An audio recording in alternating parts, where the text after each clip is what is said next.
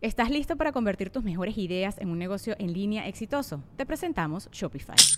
Tal vez no lo sabías, pero nuestro podcast More Than Mommies es un negocio y lo empezamos, por supuesto, para desahogarnos y hablar sobre la maternidad, no para convertirnos en expertas de ventas y del e-commerce. Así que sí, necesitábamos ayuda para vender nuestro merch y poner en marcha nuestra tienda. ¿Y cómo suena con Shopify? Llegó otra venta. Shopify es la plataforma de comercio que está revolucionando millones de negocios en todo el mundo. Ya seas un emprendedor desde tu casa o desde donde sea, Shopify es la única herramienta que necesitas para iniciar, administrar y hacer crecer tu negocio sin dificultades. Con Shopify puedo gestionar pedidos, envíos y pagos desde cualquier lugar, brindándote toda la información y estadísticas de tus ventas al detalle. Regístrate para un periodo de prueba con tan solo $1 al mes en shopify.com/sonoro, todo en minúsculas. Ve a shopify.com/sonoro para llevar tu negocio al siguiente nivel. Shopify.com/sonoro. ¡Sorpresa! Que no se esperaban esto. Milagro de fiestas creepy. Así es, así pasa. De hecho, este día es especial porque estamos teniendo un episodio especial. Y es porque Xcaret tiene del 30 de octubre al 2 de noviembre el festival Vida y Muerte, que si no saben de qué se trata, es donde pues, básicamente se festejan las tradiciones de vida y muerte y lo hacen cada año, tienen ya 16. Esta es la 16ª edición. Sí, es 16ª, 16ª, ¿no? Ajá. 16ª. 16ª. Ajá. Esa. XV1. Esa. Y ajá, van a tener de invitado, ¿a quién, Borre? Tlaxcala. A Tlaxcala. Uh-huh. Por si usted pensaba que no existe, pues déjeme decirle que tiene bastante brebaje cultural Tlaxcala. Oh, yes. Ajá, un chorro de tradiciones, un chorro de toda la gastronomía que haya de Tlaxcala va a estar ahí en el festival. Es un evento, abierto a todo el público. Pueden buscar los boletos. De hecho, ahí va a estar la liga en la descripción del episodio por si quieren ir a revisarlo. Es del 30 de octubre al 2 de noviembre. Si tienen oportunidad, también es increíblemente místico. Nosotros nos tocó una probada del parte de lo que es estar en la selva y tener esta experiencia cultural de ver la cultura y todo lo que hay. Ya me imagino el Día de los Muertos cómo va a estar. Ajá. Sí, o sea, sí, nada más los puros preparativos que nos presentaron cuando anduvimos allá un ratillo en el Xcaret Arte estaban de, ay, güey, quisiera estar ahí esos días. Ajá. Sí, estaba muy bonito ese escenario. Espero algún día entrarme en un stand-up ahí, la neta. Borre vi un capibara. Eso ajá, estuvo bien místico. Eso también estuvo bien místico porque yo me reencontré con mis primos. Ahí andaban unas iguanas ahí bien chidas. Sí. Yo encontré un vidrio que se hacía transparente y podías ver el balcón desde el excusado. Eso fue muy mágico también. Extraño ese otro. Sí, yo el capibara lo vi desde mi cama, güey. Estaba acostado acá y luego pasó ahí y me paré acá. ¡No puede ser! Emocionadísimo, como si no hubiera visto nada en mi vida. Sí, bueno, tienen que estar en el resort para poder entrar al festival. El festival está abierto a todo el público. Como les digo, están los boletos en la liga que está en la descripción. Si andan ahí cerca, láncense. La neta vale mucho la pena. Está muy chido. Y esperemos estar ahí algún día en las fechas del festival, porque ahora nos tocó estar antes. Para comer. Ajá. Pero por lo pronto los dejamos con este episodio especial de Leyendas de aquella zona. Uh-huh.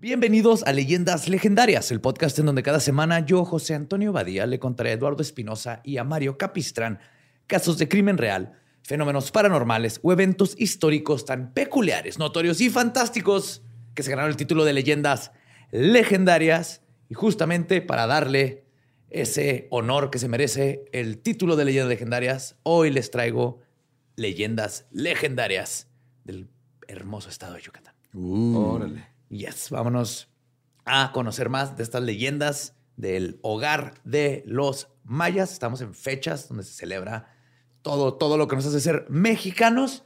Y como mexicanos tenemos de las leyendas más freaky, dicky y chidas que existen en todo el mundo. Vamos a empezar con lo que se conoce como el Uay Chivo. Que guay en maya significa espíritu. Entonces técnicamente es el espíritu chivo. Ajá. Uh-huh. Corría el año de hace un chingo. Nadie apuntó la fecha, la neta. Sí, oye, apunta. Ah, espérate, no me se me el papel. No se me olvida, güey. No se me olvida. Aquí, güey. No se nos va a olvidar, güey. No se nos va a olvidar. Aquí le pego esta piedra con... ¿Ahí cincelando? Acá. Sí, güey. En el pueblo de San Antonio Chum, en el estado de Yucatán. San Antonio Chum. Cuyos hechos históricos incluyen y están limitados por que en 1910 se cambió el nombre de Chum a San Antonio Chum. En 1980 cambió su nombre de San Antonio Chon a San Antonio Chon. En 1990 regresaron a Chun. En el 95 regresaron a Chum. Y finalmente nuevo es Chun. Ok. Entonces fue... Todo bien. Ajá. Chun, Chon, Chun, Chum, Chum. Chun. Suena como un chiste racista, pero es nomás el cambio del nombre de este lugar. Pues ahí habitaba un pastor que, según la leyenda, nadie se molestó en preguntarle su nombre. Pero este hombre había vivido en una choza solitaria a las afueras del pueblo, por lo que se dice fueron más de 500 años. Ay, eso es mucho tiempo. Ah, era como un Gandalf. Sí. Ajá. Era un Gandalf yucateco. Sobrevivía comiendo hierbas secas, borregos y chivos. O sea, qué rico. Sí, o sea, su barbacoita, su birria. Como es común con gente que vive en chozas lejanas, cría cabras y vive 500 años. El pueblo le tenía miedo. Pues sí. Ajá. Sí, está raro, ¿no? Está curioso. Está, mira, o sea, si tú llegas a un vecindario y te dicen, ah, mira, es que ahí vive un señor que nomás come hierbas, cabras y borregos. Y creo que tiene 377 años. No, pero yo creo que las hierbas las usaba para como condimentar el borrego, ¿no? Sí, claro, sí. Creo que hace un ahumado bien bueno. Así también. Ah, no, pues que es el Uay Chivo. Entonces a lo mejor sí. Pero ese güey tiene una birria bien vergas. Tiene 500 años viviendo ahí. Está raro, pero la birria es que caníbal. No, todavía no. Este es un señor. Pues le tenían miedo a pesar de que el viejo pastor nunca causaba problemas. Y de hecho, ni siquiera iba al pueblo. ¿Para qué? ¿No lo necesitaba? Aún así, el pastor de chivos se convirtió en un chivo expiatorio. Muy bien. Si alguien perdía una gallina, era culpa del viejo de la choza. Si faltaba dinero de las limosnas de la iglesia, viejo de la choza. O, como eventualmente fue conocido, el brujo de la choza. Ah. Aún así, los pobladores nunca iban a buscar al viejo brujo y la policía siempre lo dejaba en paz. Nada más era como que, ah, sí, pues sí, güey. Qué gacho que siempre te echa la culpa nada más por tu apariencia, ¿no? Y porque tienes 500 años. Y porque comes chivo y borrego. Chivo y rico, güey. Y hierba seca, güey. Oh, es que ese güey yo lo he visto, ¿no? Le echa limón a sus tacos de barbacoa. Eso no es normal. Sí, güey. Eso no es normal. Tortilla fría, güey. Come con tortilla fría. No, sí, mátenlo, güey. Sí. Vamos a hacer una turba enardecida para enseñarle. Es que es bien desagradable, va, la tortilla fría, güey. Sí, ni siquiera pierde su textura natural, güey. Ajá. Es como comerte algo en un pedazo de cuero, güey. Ajá. Pues esto fue, o sea, esta paz duró hasta que un día la descrita como, y cito, hermosa y saludable, hija de don José, amaneció muerta. No. Wow. Entonces. No, que muy saludable. Ningún doctor de San Antonio Chum pudo determinar la causa del deceso, así que se determinó que la única razón lógica de la causa de muerte era la hechicería.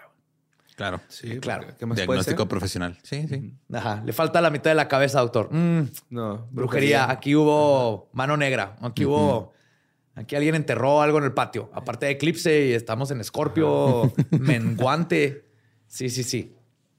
Así que, obviamente, el culpable tenía que ser el brujo del pueblo. Y con esta sólida evidencia, don José tomó su machete y junto a dos de sus ayudantes partieron hacia los montes en busca del brujo de la choza. Una vez que lo encontraron, lo ataron y lo regresaron al pueblo. En medio de la plaza, con una multitud vociferante y, obviamente, sin un juicio, don José dictaminó la sentencia.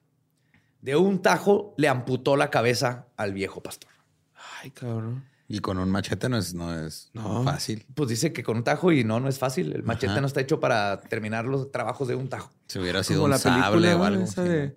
¿Machete? No, de... Edward Scissorhands. No, la de los maestros mexicanos de la UNAM que se van a escalar un volcán y los confunden con... ¿La escuelita de Jorge Ortiz de Pinado? No, ¿de qué estás hablando, güey? Es una gran película. ¿De qué estás hablando tú? Canoa, güey. Canoa. Ah, sí, como la película Canoa. Sí. O sea, en la película Canoa hay un viejito que secuestran y le cortan la cabeza con un machete. ¿O son maestros que matan? No, también decapitan a unos güeyes con un machete. Ya, okay. Es de terror, nice. No, güey. Es de verdad, ¿no? Pues sí, es de México, ¿no? Pues sí, sí, es de terror. Automáticamente. Ajá. Pues el cuerpo se desplomó y la cabeza rodó algunos metros. La escena era horripilante, pero no tanto como lo que sucedió después. La cabeza comenzó a hablar. No seas mamón. Y cito: pecadores, hipócritas, ¿por qué me hacen daño? ¿Qué mal les hice? Yo soy un buen hombre y no me meto con nadie. Malditos sean todos. Me vengaré. Y ahora, no sé cómo habló sin pulmones. Pero se aguantó poquito el aire. Y luego... Deja que le quedó en la boca. Ajá. Quedó de frente, güey, ¿no? O sea, si sí. hubiera rodado así... Volteenme, güey, hagan paro. Y luego ya se cayó hacia abajo. Yo los maldigo. Ya cuando lo voltean. Güey, me dijeron que así los ponen a entrenar, güey. ¿En serio? Los ponen contra el piso para hacer... Son literalmente como lagartijas con los labios, güey. Okay. Para la, por lo menos sé de un amigo, el Joe, saludos, que así entrenaba. Ahorita toca la trompeta. ¿Por qué no los ponían en la pared, güey?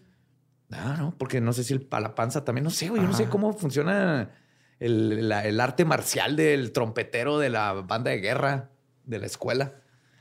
Pero bueno, predeciblemente la multitud comenzó a entrar en pánico. ¿Por qué? Gritaban cosas como brujería o santo Cristo, santo fuerte. ¡Santo inmoral! Son los pobladores que le cambiaron 6 veces el nombre de su pueblo, güey. Bien indecisos, ¿no? ¿En qué palabras utilizan? Chun. Chun. Chon. Chun. Chaun. Chichón. ¿Qué te pasa? Sanchichón. ¿Por qué no hay un salchichón que se llama Sanchichón? No sé. ¿Eh? Bueno, mientras la gente le ponía atención a la macabra escena, que era una cabeza sin cuerpo hablando, el cuerpo del descabezado lentamente se fue yendo para atrás. O sea, nomás los estaba distrayendo. Sí. Se levantó. Sí, nomás se veía la cabecilla de lejos acá gritando. Sí, y... Vaya, vaya. Sí, y ustedes todos son terribles personas. Ya, córrele, güey. Usted, sí. Mira, los voy a castigar. Ya, córrele, güey. Quieren un chiste, me ha llegado Pepito. Don Cacahuate. Don Cacahuate. Y... Síguele. Esos pinches chistes que duraban horas, güey. Y el cuerpo dando sprints así, dando vueltas, güey. ¿Se saben el chiste de la dona? Y el pirata, ¿o cómo era? Sí. Pues en lo que estaba esto, el cuerpo se levantó y subrepticiamente se retiró del lugar, mientras que todos estaban distraídos por su extremidad parlante. Qué bonito. Está bien Beetlejuice esto. Ajá. Para mantener a todos distraídos, la cabeza seguía balbuceando, ahora arrojando maldiciones. Y cito: han despertado al espíritu del mal, han condenado a un ser inocente y serán colgados. Y entonces Don Cacahuate entró al bar. Para callar la blasfemia, Don José tomó la cabeza del brujo y se la llevó atrás de la iglesia, donde ordenó a sus ayudantes que cavaran un hoyo. ¿Cómo de qué profundidad? Pues una cabeza, más o menos. Es que cuando, como serpiente, ¿no? Suponen que las cabezas de serpiente las entierras porque siguen tirando mordidas.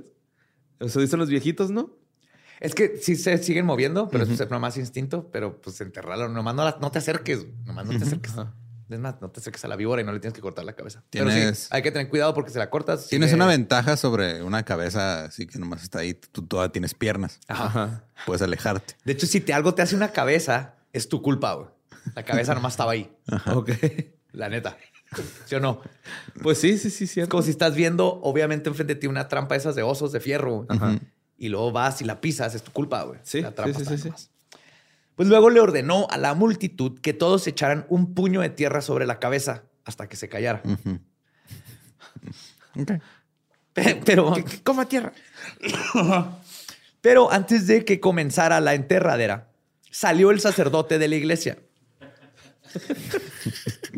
El verbo, ¿no? Sí. Y aplicando su sabiduría sobrenatural, sacada de las enseñanzas de Carlos Trejo, le dijo que primero que nada, tenían que untar la cabeza con agua bendita. No, pues ya nomás enterrar así, güey. No, la enterrada no jala si no le pones primero su buena untada así. Uh-huh. Le pones agua bendita, harina y luego crumbs de milanesa, de esas de pan. Ajá, y luego ya la puedes freír, güey. Ya que de esta forma el brujo no iba a poder ponérsela de nuevo si es que la encontraba, güey. Ah, claro. Ajá. Porque le iba a tocar y se le iban a quemar las manos. Yes, sir. Que ya estaba bendita su cabeza. Todo es lógico aquí, güey. ¿Pero se pone guantes? A mí se me hace que ya sepa dónde va. Pero... ¿sí se pone guantes? Creí que lo habíamos... Porque no tengo respuesta, güey. No tengo respuesta. Me chingó Lolo con esa, güey. Bueno, chingaste al sacerdote más bien. Ajá. Pues cuando la terrorífica testa escuchó esto, comenzó a implorar. Y citó... Yo he sido un hombre bueno. Me mantuve lejos para no lastimarlos con mis artes mágicas. He vivido en el monte, acompañado de seres agrestes. Pobrecito. Las palabras resonaron entre la multitud, que comenzó a sentir empatía por esta cabeza incorpórea. Pero a don José le valió madres y le puso sal en la parte cercenada del cuello. Ay, güey. Y luego... sepultó la cabeza en el agujero. Mientras caía la tierra sobre la cara, el pobre brujo pronunció su última maldición. Y cito, ustedes han despertado a Uay, maldito. Y con eso terminó la historia de la que, al parecer, alguien sí estaba apuntando. Ahí está, y hasta ahí llegó. Hasta ahí llegó. Okay. Qué chido. Con eso terminó la historia de la cabeza del brujo. Pero lo que todos desconocían aún era que el cuerpo seguía en pie. Y se dirige hacia la choza, güey. Okay. Regresa como las rumbas que regresan a su base. Sí. Así va el cuerpo. Una vez que arribó, suscita una de las escenas más terroríficas y goth que el mundo ha visto, güey. Es lo más metal del mundo. El cuerpo sin cabeza comenzó a bailar alrededor de un macho cabrío, cuya cabeza también había sido amputada. Iba a ser la birria de la mañana. Ah, sí. Y se puso la cabeza del chivo. Yes. Ah. Yes. ¿Y estaba bailando alrededor? Sí. Como ritual. Ajá. Empezó a hacer un ritual alrededor del chivo. The Monster Mash. It was a Monster Mash. Si es que nadie... Todo el mundo asumimos que era una party. Y puede hacer una orgía, güey. Sí, es cierto. Es un chingo de monstruos smashando, güey. Sí. Wow. It was the Monster Mash. Wow. Momia con hombre lobo. Splash. Ajá. Pues dio 7 vueltas a la derecha. Luego 7 a la izquierda. ¿Cómo sabía cuál era la derecha? Digo, para empezar, ¿cómo llegó? No se tropezó. Para empezar, ¿no? ¿Quién vio esto, güey? Es que el chivo les dijo después. Sí. Habían cámaras. Alguien tiene un dron, güey. Pues a la persona que se le perdió la cabeza del chivo, haber dicho, no, güey, se me hace que vino aquí, güey. No, es que no está la cabeza. O sea, el chivo era del chivo vino. Era del brujo. No seas mamón. Sí, o sea, pues el brujo le había cortado la cabeza al chivo para hacer su birria. Ajá. Y fue, al rato llegaron, lo llevaron. Y su cuerpo regresó. Tenía un plan B, el maldito, güey. Pues coincidió, güey. Más bien improvisó. Es bueno improvisando. Este es como el brujo improvisa, adáptate. Ajá. Llegó y bailó al... Yes. 7 vueltas a la derecha, los 7 a la izquierda. Finalmente, levantó la cabeza del chivo y se la colocó en el lugar donde la propia había estado por toda su vida, güey. Ahora, con su nueva cara metalera, se acercó al cuerpo del animal y comenzó a tomarse la sangre, güey. Uf. Está súper mero, güey. Es un video así de Rammstein, güey. Su forma temblorosa de actuar fue cambiando, güey. Porque estaba así como jiggery. Jiggery, pa, pa, pa. Ah. El cuerpo comenzó a tomar virilidad, güey. Con cada sorbo, güey. Se llenó de pelo todo el cuerpo, güey. O sea, se empezó a amalgamar ya el cuerpo con el chivo. Y sus manos se convirtieron en garras. El hombre chivo había nacido, güey. El Uay Chivo, nota la leyenda. Absolutamente nadie estuvo presente durante esta parte que les acabo de contar de la historia, pero por cuestiones de está bien chingón que haya sido así, vamos a subir qué sucedió verbatim. Ok. Sí, esa es mi nota, esa es mi nota de leyenda. Aquí no acaba la historia de Uay Chivo, ya que después de este incidente, o sea, el linchamiento y ejecución de una persona inocente que fue investigado por ninguna autoridad, el Uay Chivo comenzó a aparecerse en el pueblo. Los habitantes comenzaron a hablar de la sombra de un hombre mitad chivo, mitad hombre, todo terrorífico, que los aterrorizaba. Aún, hasta el día de hoy, sigue apareciendo cuerpos de personas que son atribuidas al Uay Chivo, al igual que la desaparición de mujeres jóvenes. Ok. Pero Quizás lo más escalofriante es que en las noches, a veces, puedes escuchar las pezuñitas del Uay Chivo pateando la puerta de tu casa. No. Y si te atreves a decir su nombre, tu lengua se prenderá en fuego. What? Ese superpoder está cabrón. O sea, era... Ese señor hacía birria y una salsa que estaba cabrón. El chiltelpino. Ajá, de ahí salió, de ahí nació la... Chiltelpino, un habanero tatemado. Habanero, sí, habanero tatemado. Ah, qué rico se me tocó, sí, a mí también. A mí me ardió un poquito la panza. También, pero... La vez pasada me puse una... Pero cabrón. Lo acepto. Ajá, pero valió la pena, ¿no? Lo pago. No, pues con los chilaquiles esos que te dije, güey. Ah, sí. Ah, qué rico. No, man. Que te equivocaste, me pasó lo mismo. Güey. Es que hay unos chilaquiles bien buenos, pero hay de rojo, de colorado y de... ¿Cómo se llama el otro? Chile de árbol. De chile de árbol. Entonces son 3 niveles de salsa colorada. Y colorado y chile de árbol no son nada igual, güey. Okay. La de chile de árbol está muy cabronzota, güey. Muy está buena. Muy cabrón, güey. Sí, sí. Batallé mucho. Pero si no le dices su nombre, pero osas atacarlo, te hace perder la razón, güey. O hace que te dé una fiebre muy alta, güey. O sea, uno de los poderes de este ser mítico puede ser combatido con paracetamol. Ok. Siempre carga paracetamol contigo si vives en Yucatán, por si te topas al Uay Chivo, güey. Y la única forma de matarlo es destruir las partes del brujo que deja en su casa cuando se transforma de brujo a Uay Chivo, que no entendí esta última parte porque no sé qué partes deja en su casa cuando ya es un ser entero, pero al parecer algo deja ahí. No sé, ¿es su celular? Ajá. ¿Sales en el celular para que no lo asalten o algo? Pero no, no lleva identificación, güey. Deja su INE ahí en... Trae cartera. Cosa, sí. El gato. Tiene una cartera de piel. Esa fue la historia del Uay Chivo. Y ahora les voy a platicar de una de las leyendas más conocidas de todo México, porque esto es en todo México, pero pues Yucatán tiene su gran parte de esto, que son los aluches, chaneques y guajes. Todo esto empieza justo antes de la conquista, así que remontémonos a esos tiempos prehispánicos. Y no se sabe exactamente cuánto tiempo antes, pero antes. Los muertos en esta tierra predijeron lo que estaba por suceder. Así que comenzaron a salir de los poros de la tierra, los manantiales y las grietas entre los montes. La razón de esta excursión paranormal fue la convocatoria que hizo Chane, el dios del agua y la tierra, que quería planear qué es lo que seguía. Todos sabían que algo malo venía. Viene un pinche españolete que va a descagar todo. Entonces hasta los muertos salieron. Los espíritus de los muertos tuvieron que tomar una forma tangible para poder asistir a la reunión. Si no te puedes sentar, te caes y no puedes agarrar el cafecito y las galletas. Wey. Sí, para que tienes café y galletas gratis y no puedes agarrar. Ajá. Imagínate, pégate tus donitas de Tom Hortons. No, estaría bien feo. Tim Hortons. Tim Hortons. Dije, toma. Así que escogieron una forma pequeña, con orejas grandes, que les permitía escuchar a lo lejos cualquier señal de amenaza porque sabían que en cualquier momento podía pasar algo. Okay. Entonces, y además, tomar una forma chiquita toma menos energía. Ah, ¿cómo qué? Y como venían del inframundo, tenían los pies volteados al revés. Eso tiene sentido. Totalmente. ¿Ves que en México tenemos chorro? No, no, en México, todo Latinoamérica. Oye, pero se comparte con un yokai, ¿no? Que también tenía así los pies. Sí, pero aquí ves que en Latinoamérica está lleno de críptidos que tienen los pies al revés. Que son nuestros yokais, la neta, más que críptidos. No sé por qué, pero así es. Ya que todos los duendes se habían formado, fueron a la fogata a atender el llamado. Chane quería comenzar la reunión, pero le era imposible porque los chaneques se la pasaban gritando, y cito, ¡Jiji! ¡Jujú! ¡Jujay! ¡Ajuí! ¡Ajuí! ¡Y ucha! ¡Ucha! ¡Ucha! Así venía escrito. Así venía escrito. Así gritan, ¿no? ¡Ucha! ¡Ucha! ¡Jiji! El dios Chane intentó poner orden, pero los duendes no hacían caso. Así que el dios levantó los brazos y convirtió a todos los duendes en estatuillas de barro para que se cagaran a la chingada. Ajá.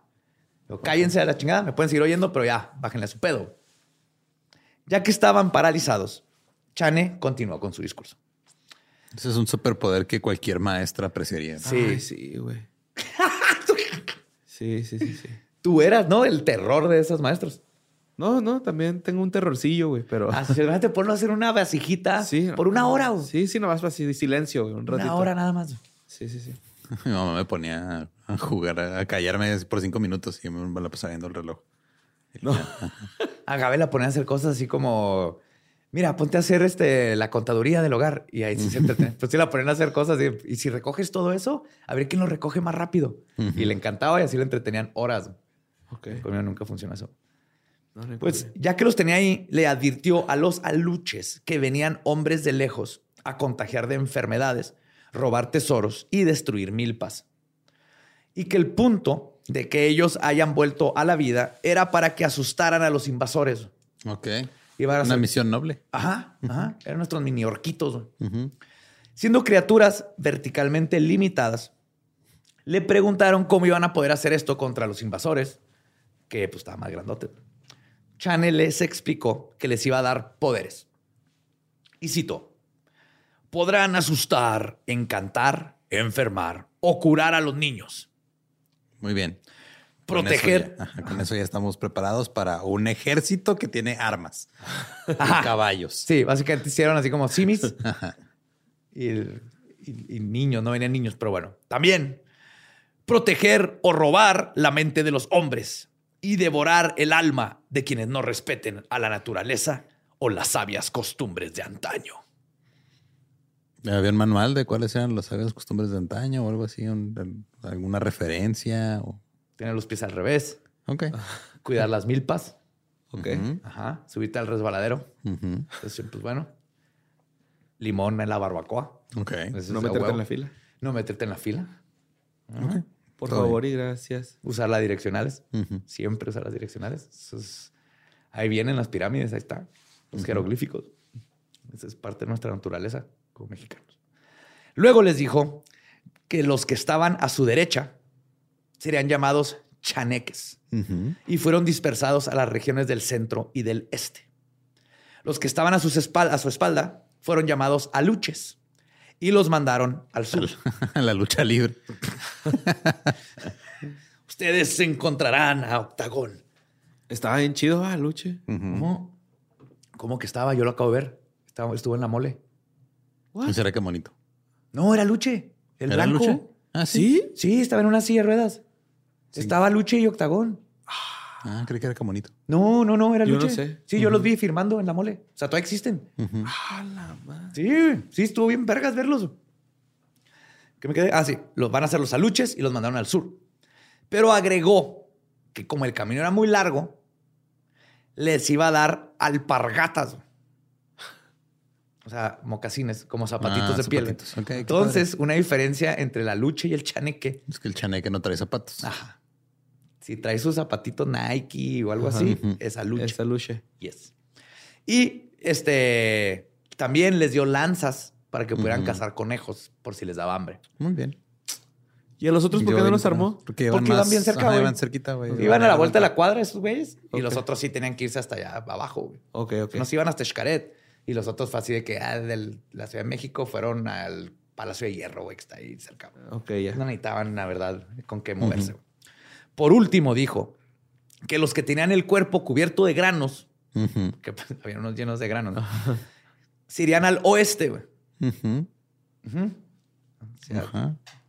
Hacia la izquierda.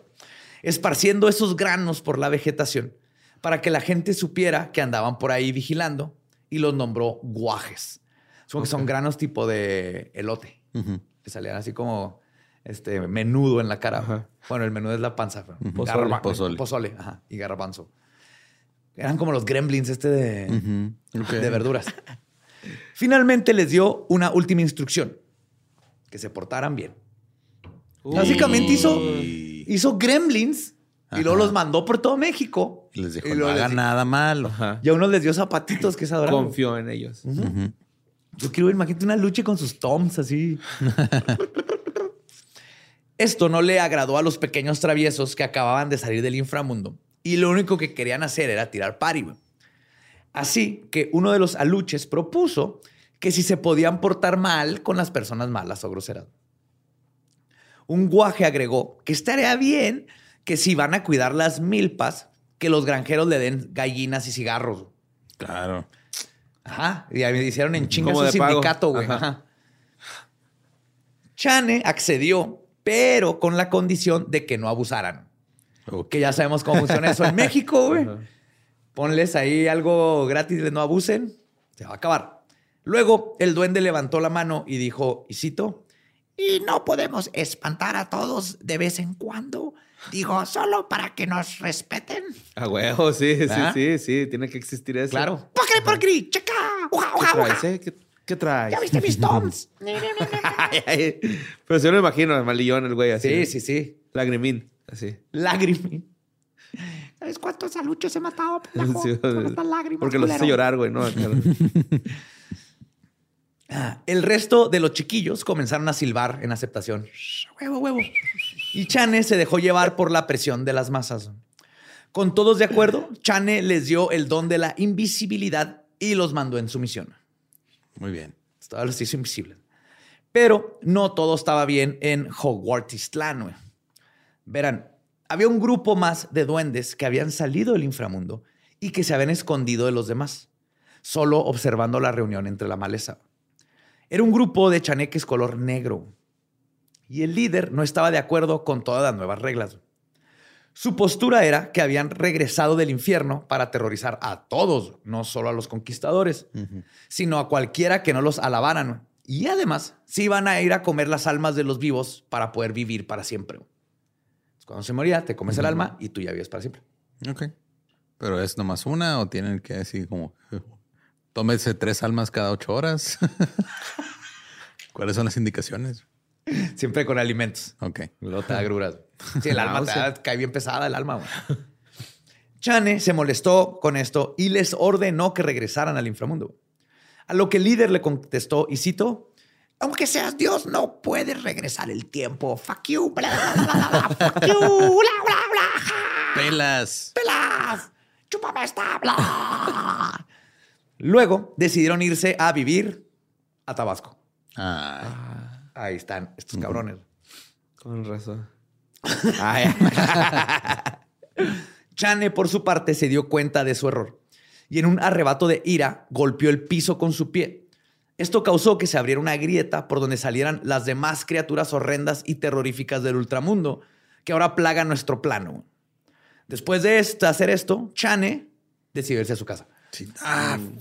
Bueno, ya.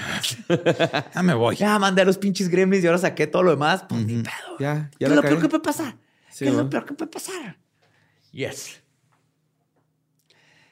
Y pues no todas las leyendas son de criaturas mágicas y místicas. También tenemos en México una de las primeras asesinas en serie que se han registrado. Ok. Yes. Chalchiuhnenetzin, o la muñeca de Jade. Entonces, y no es Cal, es Chalchiuhnenetzin. Nació en los 1400. Era la hija del Tlatoani de Tenochtitlán, Axayacatl. Cuando llegó a la adolescencia, fue mandada a vivir a Tlatelolco, donde eventualmente se convertiría en la esposa del Tlatoani de ahí. Nezahualpilli, o Pilli. ¿Nezahualpilli? Sí. Creo que es Nezahualpilli, pero no estoy seguro. Nezahualpilli, pues tiene doble L. Que en náhuatl significa el príncipe que ayuna. Okay. Como Chalchiuhnenetzin era una joven aún para casarse, fue mandada con más de 2,000 sirvientas mexicanas para que la atendieran en lo que llegara su tiempo de matrimonio. 2,000 sirvientas. 2,000 sirvientas. Bueno, y Dualipa tiene... y tenía que esperarlas, güey. A todas. Además, fue ordenado que viviera en un palacio digno de su realeza, lleno de lujos, nanas, amas, criadas y paje. Pero a pesar de tener todo lo que necesitaba, Chalchiuhnenetzin no iba a estar satisfecha. Primero que nada, a su esposo, Nezahualpilli, no le atraía a su futura esposa porque, y cito, era demasiado delgada y no tenía carnita. ¿De dónde me voy a agarrar? A ver. Sí. Así que se la pasaba en compañía de otras mujeres. Pero a Chalchiuhnenetzin no le podría importar menos. Ella vivía sin supervisión en su propio palacio y conforme fue entrando en la pubertad, porque no sé, que al vato no le importaba que era menor de edad. Lo que le importaba es que todavía estaba muy flaca. Pero ella empezó a entrar en la pubertad y comenzó a descubrir su sexualidad. Y con esta vida de lujos y privacidad, pues le permitió comenzar a experimentar con su vida sexual. Hizo lo que cualquier adolescente en casa propia en tiempos presífilis haría, güey. Uh-huh. Si no llegaban los españoles con la pinche sífilis. Comenzó a acostarse con todo el mundo, güey. Girl power, güey. Todo esto está muy bien. El problema fue que comenzó a mandar a ejecutar a sus amantes. Probablemente para que no pudieran acusarla. Ajá, con que no hubiera testigos. Ajá. Como mantis religiosa. Ándale. Sí. Uh-huh. Y esto tiene lógica. Lo que está algo psicópata es que después de que los asesinaban, Chalchiuhnenetzin los mandaba a hacer estatuas. Una vez que hacían una pieza con el parecido del examante, lo decoraban con telas y joyería perteneciente a la víctima. O sea, era un trofeo de asesino en serio. Ajá, ajá. Y luego las estatuas eran puestas en el palacio. Entonces ella pasaba y tenía ahí, como Jeffrey Dahmer tomando fotos de sus víctimas. Ajá. Ella les hacía esculturitas, pero les ponía el collarcito, el anillo, el arete. Un molde bien hecho acá. Ajá, su dildote, güey. Oye, quiero a Raúl Tzitzín. A ver. Se desatornillaba ahí. Cuando el tlatoani osaba visitarla, se iba percatando de las decenas de estatuas que ahora decoraban la sala del palacio y que cada día eran más. Wey. No mames, ese güey yo lo conozco. Se parece al Rubetzin. Sí, oh. Chalchiuhnenetzin calmó la curiosidad de su futuro esposo diciéndole que eran dioses. Y porque la nación tiene muchos dioses. En la cama. No como tú, pendejo. Y como la nación tenía un chingo de dioses que honrar y así, y obviamente nadie se sabía a todos, el tlatoani no cuestionó. Nezahualpilli le creyó y no sospechaba absolutamente nada de que su futura esposa era una asesina en serie. Pero todo cambió por culpa de una joya. Verán, habían 3 amantes que Chalchiuhnenetzin no había asesinado: Chihuacuatl, Huitzilhuatl y Maxtla. El primero era el señor de Tesoyuca y los otros 2 eran príncipes de su corte. Seguramente Chalchiuhnenetzin no los asesinó porque escuchaba leyendas legendarias. Y sabía que si se metía con los que tienen lana, caería la ley. Ahí sí le iba a caer problema. A ellos sí los iban a buscar. Pero aún y con ese cuidado, un día Nezahualpilli tuvo una reunión con Chihuacuatl y es ahí cuando notó que traía una joya única, wey, que él le había regalado a su prometida. Wey. La cagó. La cagó. Uh-huh. Y en esos tiempos no es como que, no, la es de JCPenney. Sí, no, la compré ahí en Zara, ahí estaba en la caja a un lado. Esto fue suficiente para sembrar la duda de la traición en el esposo. Esa noche fue a la habitación de Chalchiuhnenetzin para confrontarla, pero descubrió que en su cama había otra estatua para simular que ella estaba ahí, güey. Ok. Ajá, así como niño de los 80s, escapándose con almohadas, de los papás. Así, luego tapó todo. Pero tenía una estatua de ella, güey. El tlatoani inmediatamente mandó reunir a los más de 2,000 sirvientes y les ordenó que buscaran a Chalchiuhnenetzin. No pasó mucho tiempo para que la pequeña asesina fuera descubierta en un cuarto secreto en compañía de sus 3 amantes predilectos. Ok. Súper fan, güey. Qué celos ser esta morra, güey. Sí, tienes tu palacio, tus foursomes. Wow. Y ahí tenía su... Pero, o sea, ¿estatuas o todavía? No, ya. No, estos sí eran los vatos, pero eran los que nos mataban. No mames. Ajá. Tenía su cuartito lounge de orgías, güey. Aquí vamos a ir para siempre, amigos. Sí. Llegaba y jalaba una palanca así y luego... tum, y luego jalaba otras 2.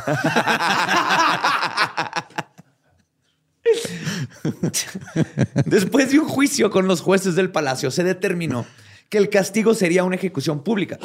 No solo para Chalchiuhnenetzin, sino también para sus amantes. Y sus más de 2,000 sirvientes. ¿A todos? A todos. O sea, mataron a todo el pueblo. A todo el, era nomás un palacio.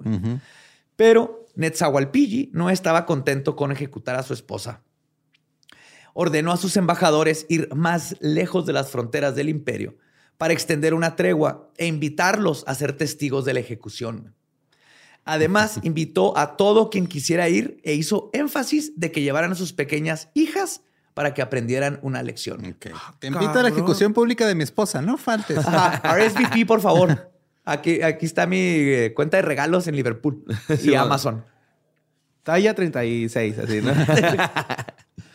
El día de la ejecución, la ciudad estaba llena. Los enjuiciados fueron llevados al centro y luego fueron ejecutados a garrotazos. Ay, güey. ¿Enfrente de todos? Sí. Imagínate 2,000 personas a garrotazos. Es que no había televisión, o sea, tenían mucho tiempo. No tienen bueno, que esto fue el primer tiempo. Llevamos 720 ejecutados. No se pierdan. En 15 minutos tenemos este intermedio. Pueden como ir a cajas comprar de bateo, ¿no? O sea, sí. No se les olvide acercarse a su milpa real, a agarrar sus milpitas para la noche. Y vendemos camisetas de la ejecución pública a solo 15,29. Los niñitos dicen, mira, mamá, agarré una costilla, ¿no? El Badía. Mira, mamá, una costilla. Vergas, ¿no? Un cráneo. Pues sus cuerpos fueron apilados y quemados junto con todas sus pertenencias para borrar cualquier récord de su existencia. Para Nezahualpilli y los testigos de esta masacre fue todo un acto de justicia. Y ahorita estamos hablando de eso. Sí, pero para los aztecas esto los enfureció tanto que eventualmente terminaron atacando Tlatelolco en 1473 y quemaron el templo principal y les partieron la madre. ¿Y era un día soleado? ¿Era? 1473, no se olvida. Ajá.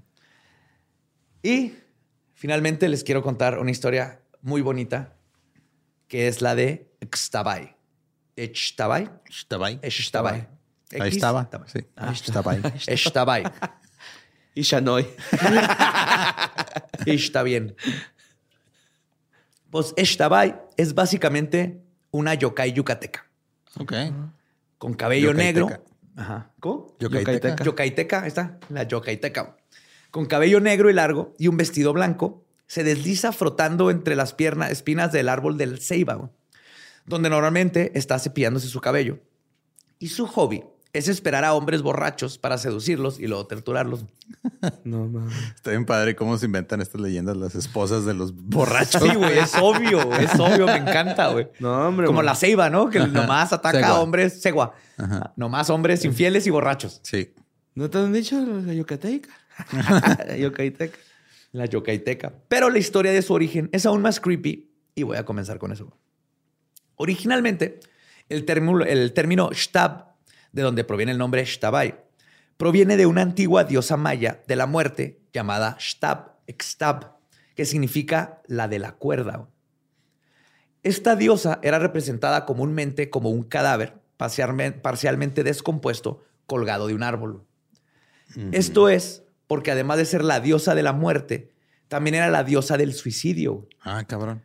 Y la esposa del dios de la muerte, Chamer o Ah Puch. Ahora bien, es importante aclarar que para los mayas, el quitarse la vida era visto como una forma honorable de morir, parecido al seppuku en la cultura japonesa. Okay. Así que Xtab fungía como la protectora y la que premiaba a quienes hacían un autosacrificio. Y luego llegaron los católicos. Con la llegada de los conquistadores, esta diosa fue modificada y más que nada demonificada y se convirtió en el yokai que hoy conocemos. En lugar de ser una protectora, los católicos la convirtieron en un demonio o espíritu maligno que seducía a hombres y cuyo rostro cambiaba de una mujer al de un demonio o caballo. Muy parecido a la cegua. Sí. Además, le cambiaron su rol de protectora y guía al otro mundo, a alguien que castiga y quien quita la vida. Algo similar le sucedió a las lamias del folclore grecolatino. También eran espíritus guiadores de los caídos y de repente ya eran más tipo banshee que llegaban a matar y atacar. Y también fue cuando llegaron los católicos. De nuevo, deidades maternales femeninas son convertidas en terroríficas entidades depredadoras de hombres que usa la religión para asustar y limitar los despertares sexuales de las personas. Y una de las leyendas sobre su origen se formó a partir de esta transformación. Y es que empieza todo con que existían dos mujeres en algún camino. Pregunto. O sea, es una pregunta genuina.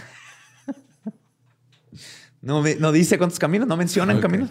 Hay un tráiler en la leyenda, pero caminos no estoy seguro. Ok. En referencia que no va a entender nadie. No, mi abuela. Hola, abuela. No, de hecho, en algunos relatos dicen que eran hermanas, otros dicen que no, pero saben que en las leyendas pues cambia, depende de dónde es la fuente. Eran amigas y rivales.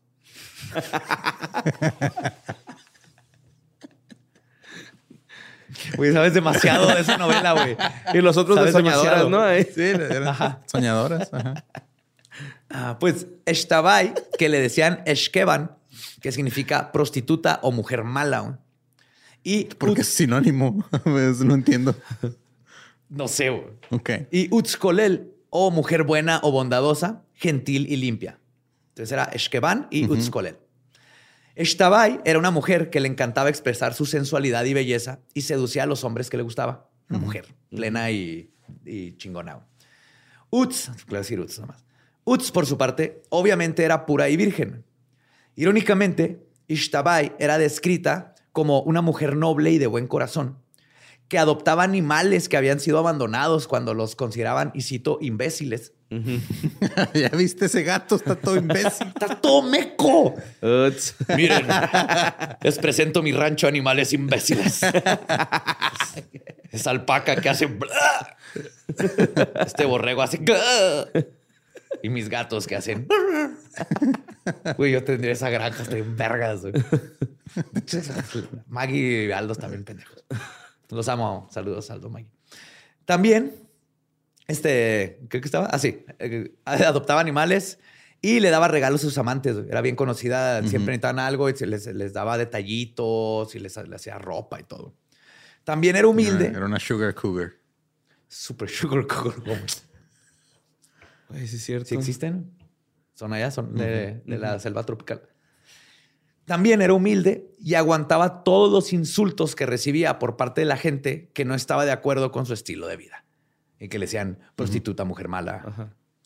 Mientras que Utz, baby, era una mujer fría, orgullosa, mamona, que odiaba a los pobres. Ok. Ajá. O sea, la super voy a misa todos los días. Era una mamona que odiaba a los pobres y la que todo el mundo odiaba porque era sexualmente libre. Era una joya de mujer. Pasa todavía. No ha dejado de pasar. Güey. Un día, Xtabay no salió como comúnmente lo hacía. Y cuando fueron a revisar, la encontraron muerta. No encontré por qué se murió. Nomás estaba muerta. Fue sepultada y al día siguiente su tumba se cubrió de flores Xtabentún. O Turbina corimbosa es su nombre. Y los animales de Yarkles la imbécil. La mató un animal imbécil, ¿verdad? Como venganza. De hecho, esta planta tiene propiedades medicinales y alucinógenas. Ah, cabrón. Ajá. ¿Turbina qué dijiste? Turbina corimbosa. Ok, ¿cómo es? Okay. Pues una flor así muy bonita, güey. Ok. Y nace todo en Yucatán. Pues sí, que tienes. Gran descripción. No, está bien. Es inteligente. Los pétalos tienen tal forma, son de tal color, güey. Es así, muy bonito. ¿Qué color se te hace bonito? No, ya no quiero. Dime un color que se te haga bonito. Yo me las imaginé como reiletes, no sé por qué. Son reiletes. Son reiletes bonitos. Alucinógenos. Azules. Ajá, azules. Con propiedades medicinales. Es que sí las vi, pero neta no me acuerdo qué pinche color era, güey. Que vi muchas flores. ¿Qué? Okay. ¿Contento? ¿Estás contento? No, pero... Te voy a poner aquí mi fotito para cuando me hagas esas preguntas. Me siento mal. Porque sí la vi, no me acuerdo. No quiero confundir. Y luego que te comas una flor pensando que es alucinógena. Y nada que es floripondio, me muero. Pinchi, ajá. No, o brócoli, peor. No, guácala. ¿A ti sí te gusta el brócoli, Borre? Sí, güey, huevo. Yes. Pues tiempo después, cuando murió Utz, y su tumba, su tumba se llenó de la flor de tscam, que es un cactus erizado con espinas, que además tiene la propiedad de que sus flores tienen un olor increíblemente desagradable, güey. Ah, güey, yo tengo una de esas. ¿Sí? Sí, güey. Sale así nada más como un solo... Una florezota así y luego se abre y se llena de moscas, güey. Corpse flower, es un tipo corpse flower. Ajá. Huele a como a carne podrida. Ajá, como azufre podrido. Pero, o sea, no te llega a ti, güey. Le llega nada más a las moscas, así como a los animales, ¿no? Simón. O sea, si tú te lo pegas, bueno, pues no sé si te lo pegándotelo, ¿verdad? Porque está medio desagradable la textura. Pero no huele, no alcanzas a oler. Sí, pero sí se ve bien feo. Parece un demogorgon así. Sí. Sí, tengo una con dos así. Gracias por describirla, Borre. Sí, pues a la señora que adoptaba... Animalitos tontitos. Esa sí bien bonita, ¿no? Bien fea. Esa sí bien fea. Y huele bien feo. Fea y huele mal. Huele mal. Mientras que la turbina corimbosa huele bien rico. Ok. Entonces, la señora que adoptaba animalitos tontitos, sus florecitas bonitas. Están bien chidas. Y la señora mamona que odiaba a los pobres, pero iba a misa todos los días. Ándele su pinche flor de demogorgon que huele a cola. Ahora bien, la figura de Xtabay fue separada en dos personalidades, la casta y pura y la libertina. Uh-huh. Pero a final de cuentas, esta diosa termina vagando por el inframundo, castigando hombres borrachos. Okay. Esto fue totalmente la iglesia. La leyenda cuenta que se aprovecha de borrachos que se adentran en la selva. Una vez que ve a uno, ella baja y lo seduce. Camina con ellos por un rato. ¿Qué anda, mi amor? ¿Quieres ver mi rancho de animalitos tontitos? Vargas, bebé. Tengo unas flores bien bonitas que no te puedo escribir, pero huelen bien rico. Parecen riletes. Una vez que va, ve a uno. Tengo un perro que no puedo voltear para arriba.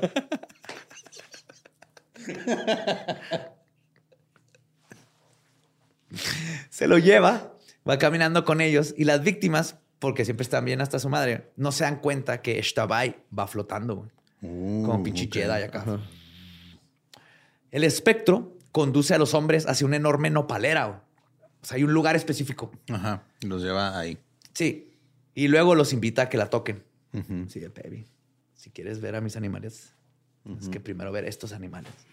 Uh-huh. Cuando el borracho se deja llevar y se acerca, Xtabay cambia de una hermosa mujer a un espanto. Y cito, le sale la cabeza de dragón y el cuerpo de serpientes con los brazos llenos de espinas. Es un Pokémon. Uh-huh, uh-huh. Luego, avienta a los hombres a los nopales, quienes regularmente sobreviven, pero quedan traumados el resto de su vida. Uh-huh.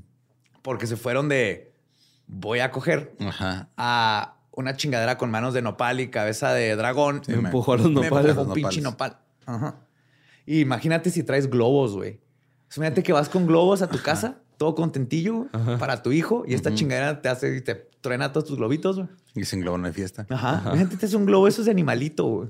Uh-huh. Sí, ¿es lo difícil que es encontrar un globo animalito en la selva? Oh, no, pues un chingo, güey. Ajá, ajá, que te ponche. Uh-huh. Y también son globos de animalitos imbéciles.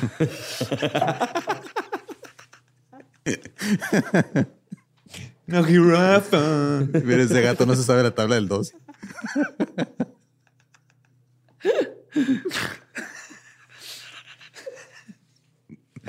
Estar bien vergas, trabajar así, determinando qué tan imbécil está un animal. La jirafa. Todos los animales. La jirafa. Bueno, entonces hamster sí está bien imbécil, güey. Va al rancho. Mándenlo al rancho. A final de cuentas, la leyenda varía, pero su origen es el mismo. Una fémina sagrada fue corrompida por los conquistadores, que a su vez corrompió todo lo sagrado que la rodeaba, como la gloria de la autoeutanasia, uh-huh, y la destrucción del árbol de ceiba. ¿Ves que les dije que ahí vive y de, uh-huh, ahí baja? El árbol de ceiba es un símbolo sagrado y ahora al asociarlo con Xtabay, uh-huh, también pierde su estatus divino. Uh-huh. Ahí se hacían, era como el pinche árbol Yggdrasil y todo, uh-huh, esto tiene todo un significado muy allá, pero cuando llegan los católicos es, hay un demonio y vive en ese pinche árbol. Uh-huh. Entonces la gente poco a poco empezó a dejar de ir al árbol. Y en su lugar, los católicos ofrecen la única salvación, olvidar a tus deidades, uh-huh, para cambiártelas por ir a misa. Uh-huh. Y preocuparte por el resto de tu vida de caminar por la selva con tu animalito de globo. Animalito idiota de globito. Wow. Qué bonito. Entonces fueron varias de nuestras leyendas hermosas, uh-huh, especialmente para estas fechas. Celebramos a nuestros muertos. Uh-huh. Está abriendo la penumbra. El velo está delgado. Es hora de pistear porque así hacemos los mexicanos cuando vienen los muertos. Así es. Los invitamos a comer y pistear, como debe ser. Uh-huh. Y pues gracias por escuchar este episodio especial. Gracias a todos los que lo hicieron posible. Y recuerden que nos pueden seguir en todos lados como @leyendaspodcast. También me encuentran como Ningún Eduardo. A mí como Mario López Capi. A mí como El Badiablo. Nuestro podcast ha terminado. Podemos irnos a pistear. Esto fue Palabra de... y animales imbéciles. ¿Estás listo para convertir tus mejores ideas en un negocio en línea exitoso? Te presentamos Shopify. Tal vez no lo sabías, pero nuestro podcast More Than Mommies es un negocio y lo empezamos, por supuesto, para desahogarnos y hablar sobre la maternidad, no para convertirnos en expertas de ventas y del e-commerce. Así que sí, necesitábamos ayuda para vender nuestro merch y poner en marcha nuestra tienda. ¿Y cómo suena con Shopify? Llega otra venta. Shopify es la plataforma de comercio que está revolucionando millones de negocios en todo el mundo. Ya seas un emprendedor desde tu casa o desde donde sea, Shopify es la única herramienta que necesitas para iniciar, administrar y hacer crecer tu negocio sin dificultades. Con Shopify puedo gestionar pedidos, envíos y pagos desde cualquier lugar, brindándote toda la información y estadísticas de tus ventas al detalle. Regístrate para un periodo de prueba con tan solo $1 al mes en shopify.com/sonoro, todo en minúsculas. Ve a shopify.com/sonoro para llevar tu negocio al siguiente nivel. Shopify.com/sonoro. ¿Estás listo para convertir tus mejores ideas en un negocio en línea exitoso? Te presentamos Shopify. Tal vez no lo sabías, pero nuestro podcast More Than Mommies es un negocio y lo empezamos, por supuesto, para desahogarnos y hablar sobre la maternidad, no para convertirnos en expertas de ventas y del e-commerce. Así que sí, necesitábamos ayuda para vender nuestro merch y poner en marcha nuestra tienda. ¿Y cómo suena con Shopify? Llega otra venta. Shopify es la plataforma de comercio que está revolucionando millones de negocios en todo el mundo. Ya seas un emprendedor desde tu casa o desde donde sea, Shopify es la única herramienta que necesitas para iniciar, administrar y hacer crecer tu negocio sin dificultades. Con Shopify puedo gestionar pedidos, envíos y pagos desde cualquier lugar, brindándote toda la información y estadísticas de tus ventas al detalle. Regístrate para un periodo de prueba con tan solo $1 al mes en shopify.com/sonoro, todo en minúsculas. Ve a shopify.com/sonoro para llevar tu negocio al siguiente nivel. Shopify.com/sonoro. Lucky Land Casino asking people, what's the weirdest place you've gotten lucky? Lucky? In line at the deli, I guess. Aha, in my dentist's office.